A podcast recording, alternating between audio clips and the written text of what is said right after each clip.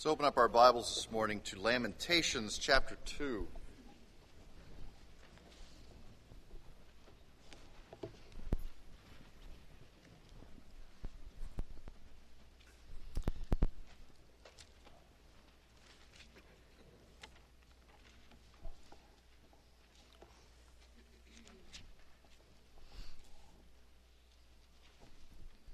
Yesterday we had a wedding here. Um, a couple who were go to Church Christ, but they wanted music in their wedding, so uh, they asked if, if, they could have it here, and they went through my counseling and everything, and it was a great service. Um, it, it was interesting. I walked in, and the guys all had these gray suits on, which was not uncommon, but they had these these orange ties on. I mean, they were orange ties, and a little orange thing in the pocket. And I thought, gee, I thought I thought the bride had better taste than that. Uh, you know, it just didn't look good. And then the brides, the bridesmaids come out and they all have blue dresses on. Okay. so these were big Auburn fans. Okay, big Auburn fans. And uh, just a lot of fun and uh, happy couple. Uh, the other guy, he was just uh, they said, You nervous? No, no, I just can't wait to get married. And he was all jazzed up. And, and the bride comes down, and you know, everybody's real loose. And the bride comes down. She gets about halfway down the aisle, and she just starts crying. And he's, he's going, I can see him up here. And then they get all situated here, and they get their stuff together. And then I start to talk, and I, I can't get through.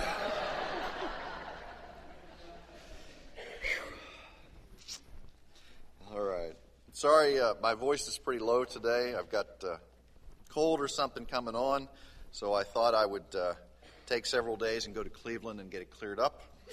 So uh, I, this afternoon I will go to Cleveland uh, for several days of meetings. So, all right, let's get into the Word. Lamentations chapter two. Now you remember we're we're in a Lenten ser- series. We're looking at uh, this time of Lent, the 40 days from Ash Wednesday to Easter. It is a time to be aware of our sin, a time to really mourn about our sin. And we're looking at Lamentations. It is not just the continuation of the book of Jeremiah, where we have uh, the fall of Jerusalem. Do you remember what year that was? 586, very good. Uh, Joyce is on, on the ball. 586, Jerusalem fell to the Babylonians and they said again and again, Jeremiah says, It's coming, it's coming. And they go, No, we're God's chosen people. It's not going to happen to us. The Babylonians came in and just destroyed it. And they went in, they killed, went into slavery, or a few were left to just live in the area of Jerusalem and to look at the ruined city. And Jeremiah writes five funeral psalms five funeral prayers, and that's what the book of Lamentations is. Each chapter is its own funeral prayer. Remember, they're an acrostic. Each chapter, it starts with the first letter of the Hebrew alphabet and moves through. We don't actually see that laid out for us in the English, but that's the way uh, this particular Hebrew poetry is for us. And we see uh, Jeremiah trying to make sense for the people as a nation about suffering and the importance of recognizing the sin that got you to this suffering, the sin that you need to be mournful of and to repent of, because, as in particular, we see a little bit this week, but next week, because God is gracious and merciful and He will forgive. So let's pray before I read. Heavenly Father, we come before you today. Pray that your Spirit would descend upon us, provide for us understanding and insight into this chapter, that we might not only see what happened those years ago, but we might see how it is you're calling us to live, how it is you're calling us to look at our own lives and our own sin and cry out for mercy for you, for you are faithful to forgive. We ask this in Christ's name. Amen. Lamentations chapter 2. How the Lord has covered the daughter of Zion with a cloud in his anger. He has cast from heaven to earth the glory of Israel, and has not remembered his footstool in the day of his anger. The Lord has swallowed up, he has not spared all the inhabitants of Jacob. In his wrath, he has thrown down the strongholds of the daughter of Judah. He has brought them down to the ground. He has profaned the kingdom and its princess. In fierce anger, he has cut off all the strength of Israel. He has drawn back his right hand from before the enemy. He has burned in Jacob like a flaming fire, consuming round about. He has bent his bow like an enemy. He has set his right hand like an adversary, and slain all that were pleasant to the eye. In the tent of the daughter of Zion, he has poured out his wrath like fire. The Lord has become like an enemy. He has swallowed up Israel. He has swallowed up all its palaces. He has destroyed its strongholds and multiplied in the daughter of Judah mourning and moaning. And he has violently treated his tabernacle like a garden booth. He has destroyed his appointed meeting place. The Lord has caused to be forgotten the appointed feast and the Sabbath in Zion. And he has despised king and priest in the indignation of his anger. The Lord has rejected his altar. He has abandoned his sanctuary. He has delivered into the hand of the enemy the walls of her palaces. They have made a noise in the house of the Lord as in the day of an appointed feast. The Lord determined to destroy the wall of the daughter of Zion. He has stretched out a line. He has not restrained his hand from destroying, and he has caused rampart and wall to lament. They have languished together. Her gates have sunk into the ground. He has destroyed and broken her bars. Her king and her princes are among the nations. The law is no more. Also, her prophets find no vision from the Lord. The elders of the daughter of Zion sit on the ground. They are silent. They have thrown dust on their heads. They have girded themselves with sackcloth. The virgins of Jerusalem have bowed their heads to the ground. My eyes fail because of tears. My spirit is greatly troubled.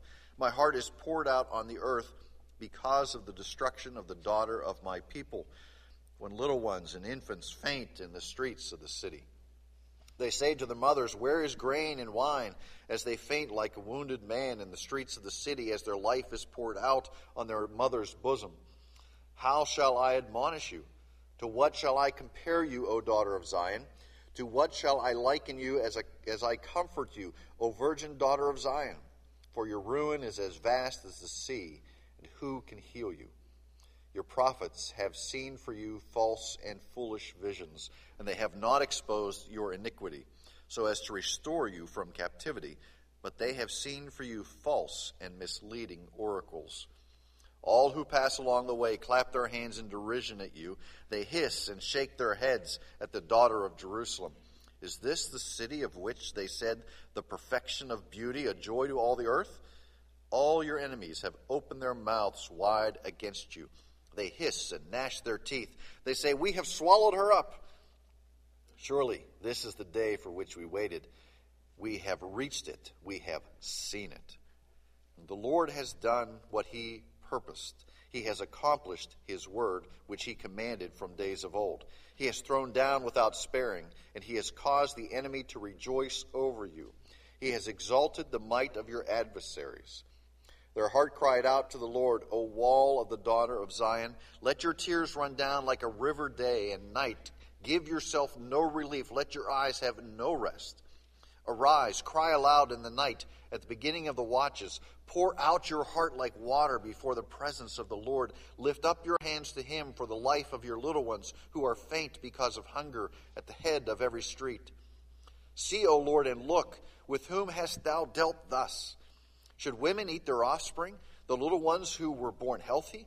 Should priest and prophet be slain in the sanctuary of the Lord? On the ground in the streets lie young and old. My virgins and my young men have fallen by the sword. Thou hast slain them in the day of your anger. Thou hast slaughtered them, not sparing. Thou didst call as in the day of an appointed feast. My terrors on every side, and there was no one who escaped or survived in the day of the Lord's anger those whom I bore and reared. My enemy annihilated them. This is the inspired word of God for us today. If you're paying attention, you see some very terrible things in that chapter. Women eating their own children, priests and prophets being killed in the sanctuary in which they were to operate. These are the horrors which fell upon Jerusalem. and in, at the time when the Babylonians came and invaded and destroyed the city. So this lament is about God's anger, and it's anger, his anger with sin. And we've seen in the past, last chapter, not only does God hate anger, he hates it when we don't recognize our sin. He hates sin and he's angry with it, and he hates it even more when we don't mourn our sin. But this particular lament does not end with God's anger, but also includes a little portion in there about how we should pray for God's mercy, because that is the only thing, the only thing that will stop God's wrath. Now, there are several rhetorical questions here that, you know, God asked throughout Scripture some rhetorical questions. Uh, remember what he said to Adam? Adam, where are you? Now, he's got one man and one woman and one garden, and he's, he's lost him, right? No, not really. He knows where Adam is, and Adam says, Well, I was hiding. And God says, Why were you hiding? There's only one reason why Adam would be hiding because he knew he was naked. How did he know he was naked? because he had sinned. God knew all these things, but he is calling to Adam. He is questioning him, putting those things right up in Adam's face. And the same thing is going on here as he asked a couple rhetorical questions to Jerusalem, the daughter of Zion, this beautiful city, and he's referring to the inhabitants. He's asking questions to raise it to their consciousness, raise it right in their face, so that they have to admit, yeah, it's my fault. Okay, why did these things happen? It's because of my sin. Now, Jeremiah does offer comfort, and we'll see that next week. But it was important for the people to mourn their sin, to adequately feel the full effects of sin in their lives. And that meant, in this context, death, slavery, exile. now, God's judgment upon Jerusalem might seem kind of harsh. I mean, well, Lord, you wiped them out because they just they weren't obedient.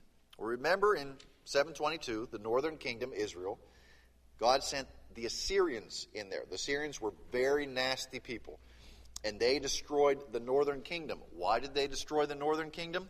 Because they chased after other gods because they worshiped idols of stone, because they put the one living God who had seen them and their, their people through countless things, they put him on the shelf and they chased after other gods. Now, the southern kingdom, Judah, is seeing this, and they're seeing the destruction of their northern brothers. And they're going, you know what? Oh, they deserved it because they're not really the people of God. I mean, we're the people of God down here because we've got Jerusalem and, you know, we're the covenant people. But yet, they chased after other gods too. They offered their children to Baal and the fires of Baal and took their firstborn and sacrificed them, not in any other fashion except to attempt to further, in a sense, further fertility. If I kill my firstborn, that means I'll have more children. But the Lord does not call us to do that. He calls us to obedience. He calls us to service to Him. But yet they chased after other idols as well. And you can imagine that they were kind of shocked when destruction came upon them. Even though Isaiah and Micah had all been warning, this is coming, this is coming, Jeremiah spent his entire life telling these people that judgment was coming upon them. And what did they do to Jeremiah? They ostracized him. They put him aside. They didn't believe anything he said. He said, Guys, if you continue to sin, this is what will happen. And sure enough, it came and it happened. Now imagine, I mean, the cause of this was God. You have to remember this. It is God who comes and chastises his people. It is God in using the Babylonians who come and kill his people, who destroy his temple. Now you can imagine the, the we want to kind of equate this with, with human feelings, but you can imagine God's heart breaking as he sees his temple destroyed, as he sees his prophets and priests killed. Look at uh,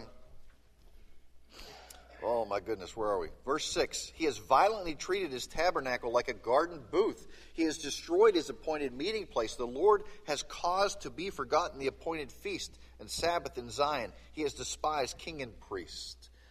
Okay? Verse 7 The Lord has rejected his altar. He has abandoned his sanctuary. He has delivered into the hands of the enemy the walls of her palaces. They have made a noise in the house of the Lord as in the day of an appointed feast. The Babylonians have come into the temple of the Lord, into the tabernacle. They're destroying it. They're having a wild party while they're destroying it.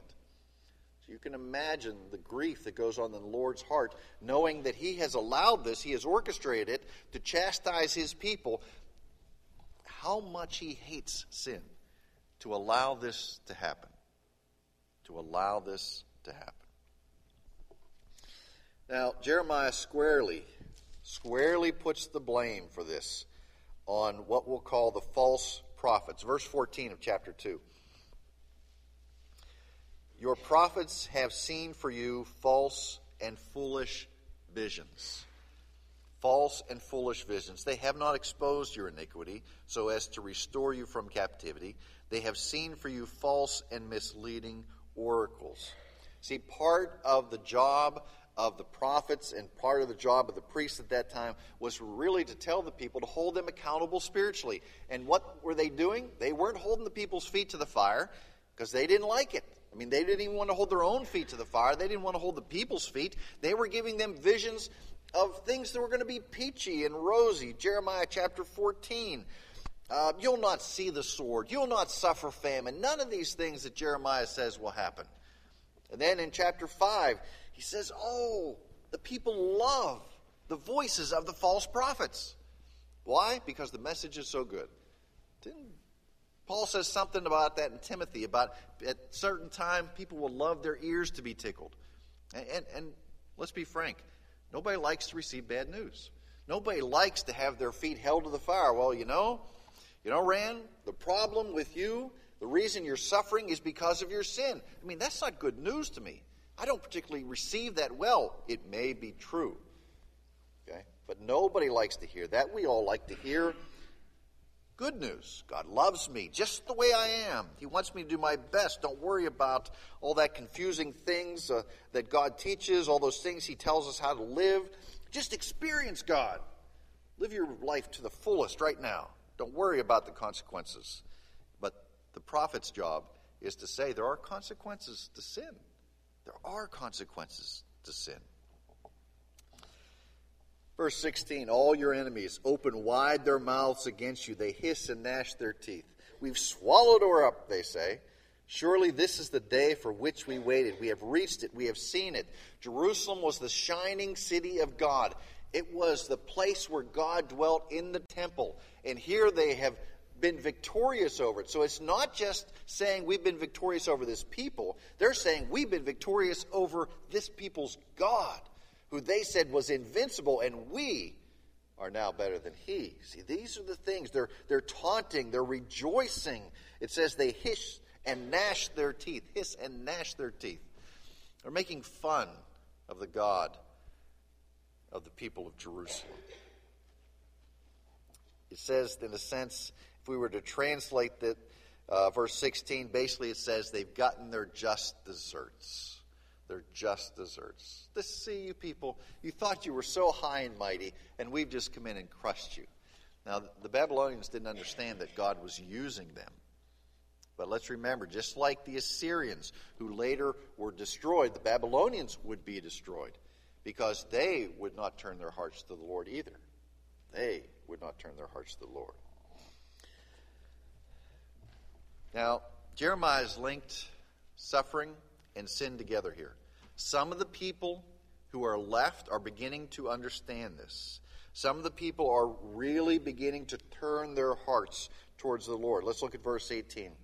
Their heart cried out to the Lord, O wall of the daughter of Zion, let your tears run down like a river day and night. Give yourselves no relief. Let your eyes have no rest. Cry aloud. Jeremiah is saying, okay, if you realize that you've been involved in sin, if you realize that you have not followed the Lord, cry out to Him. Let the tears flow. Throw yourselves before Him. Seek forgiveness. In the midst of all these things, in the midst of how bad it could get, there's hope. There is hope yet for these people. So they begin to pray. Look at verse 20. See, O Lord, and look. See, they're crying out to the Lord. They're calling upon his name, but how do they do it? Look closely at how they do it. See, O Lord, and look, with whom hast thou dwelt thus? They're saying to him, We'll cry out to you, but do you know who you're dealing with, Lord? Do you understand what you have done to your people? It's almost as if they're chastising the Lord for bringing judgment upon them for their own sin. They're saying, I didn't deserve this. Look who you're dealing with, Lord. Don't you understand? How could you let this happen to us? Now, we would never say that, right? We would never go to the Lord and Lord, I don't know why you let this happen to me. I don't know why you're putting me through this. You know, aren't I one of your people? Aren't I one of your children? But yet you're doing this to me? That's not the proper attitude we should have when we go to the Lord. See, even though the people of Jerusalem had abandoned their God for idols, they were still blaming God for bringing judgment upon them. Situation really looks hopeless here in Jerusalem. City is littered with bodies. There's no food available to the people. Women have begun to eat their own children. Few of the survivors have heeded the call to repent and to seek the Lord. Now, we know that there's always a remnant, and some did, and conditions do improve later on. But right now, it seems hopeless. Right now, it seems as if everything is over for the people of Jerusalem. But yet, there's hope. And we're going to look at this. In our own lives, sometimes it feels like we've hit bottom. Sometimes we feel like the Lord is, you know, why are you bringing this in my life, Lord? Why are you allowing these things to happen? I mean, I've been faithful. I've been, I've been doing what I'm supposed to. No, maybe we're not even idolatrous. We've been faithful, and yet we suffer and we face these hardships, and we cry out to the Lord, why did these things happen? Charles Spurgeon tells us three things. And I'm going to take these from him. What we should do when things seem hopeless. Because with, a, with our, the God that we serve, they are never hopeless.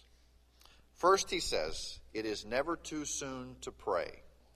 Never too soon to pray. Verse 19 Arise, cry aloud in the night. At the beginning of the night watches, pour out your heart like water.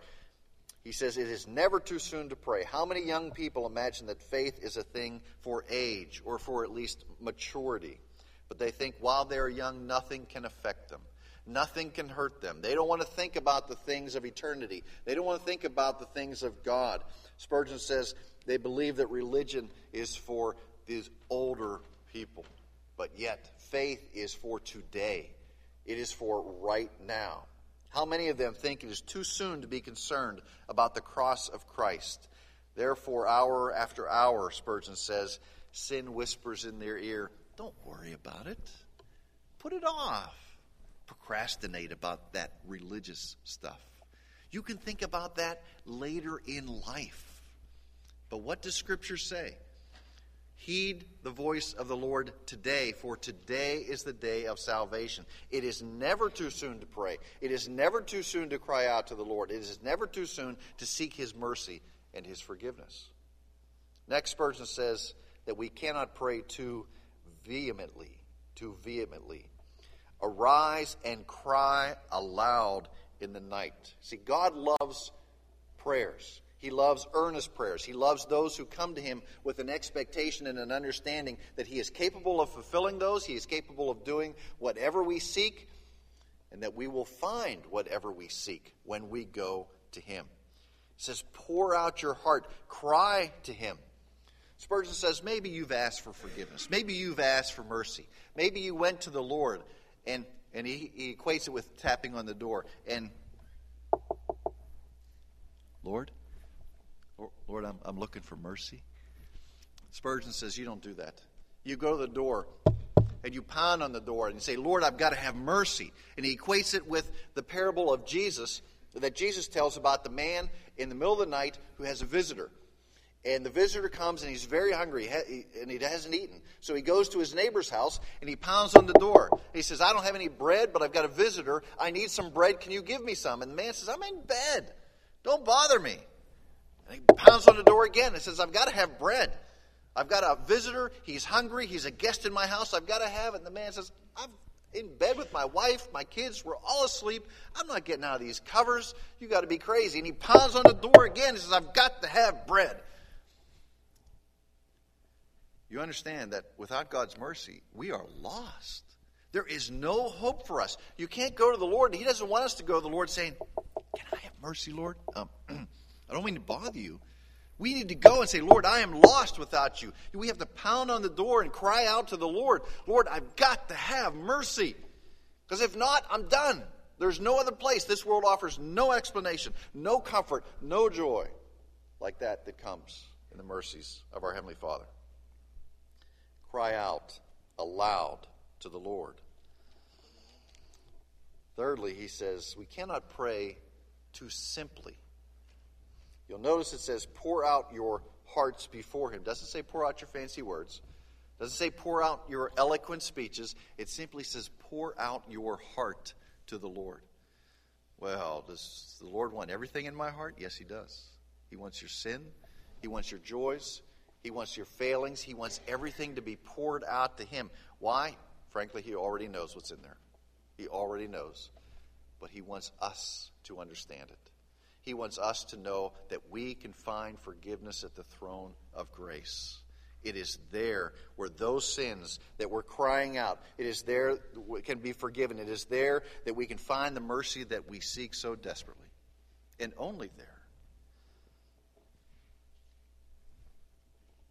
It's very simple today. Judgment comes upon sin. That's it. But for those who cry out to the Lord and seek mercy, He is faithful to forgive. Don't know what has gone on in your life. Don't know what went on 20, 30 years ago. Don't want to know what went on yesterday. Don't think that you cannot be forgiven. Don't think that you cannot cry out for mercy and the Lord will say, you know what, that sin was too terrible. I'm not going to forgive that. No. When we seek forgiveness from the Lord, He is faithful he provides that mercy which we desperately need and we cannot find any place else.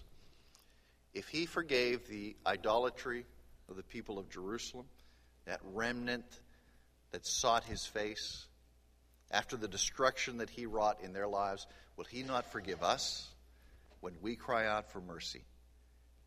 Will He not bring His grace to us as well? Let's pray.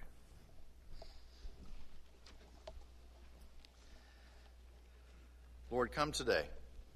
Rain your grace upon us that we might know this mercy. For we are sinners. We have fallen short. We have gone our own way. We have sought our own things. But yet you are faithful to forgive. You will provide the mercy. You will provide the grace. All we need to do is come to you with hearts that understand our sin, mourn for it, and seek mercy.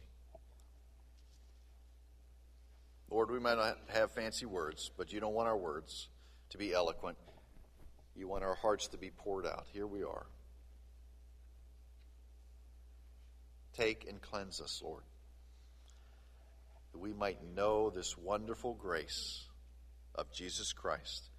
That we may know what it means to be cleansed in His blood, that we might know what it means to have our sins forgiven, to be remembered no more and to walk in the newness of life that Christ brings. And we ask this in his name. Amen.